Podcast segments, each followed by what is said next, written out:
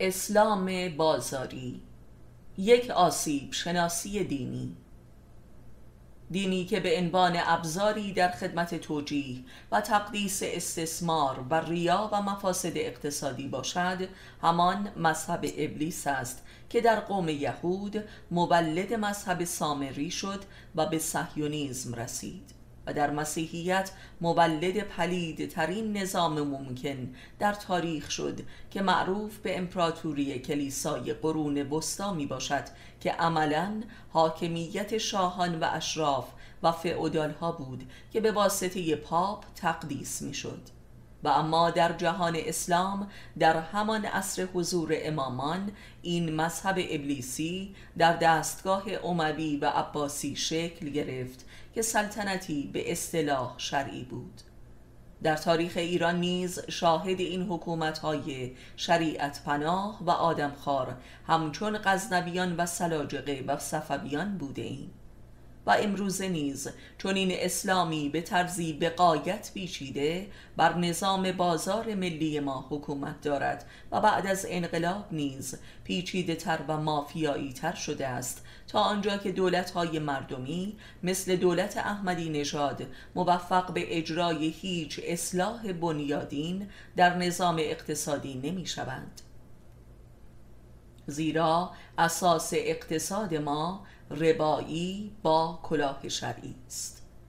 در تاریخ صده اخیر ایران نیز شاهد بوده ایم که هر کس هم که خواسته ماهیت این اسلام بازاری را که ادامه تاریخی اسلام اموی و عباسی می باشد بر ملا سازد و یا بر علیه آن اقدامی نماید بلا فاصله از جانب برخی علمای دینی و مراجع مورد تکفیر و ارتداد قرار می گیرد مثل ارتداد میرزا کوچکخان جنگلی از جانب روحانیون عصر خودش که منجر به سقوط نهزت او شد. مثل ارتداد و تکفیر مدرس و امام خمینی در عصر خودشان و مثل ارتداد دکتر شریعتی از جانب برخی مراجعی که حافظ منافع نامشروع بازار بودند و بعد از انقلاب ماهیت آنها رسوا شد.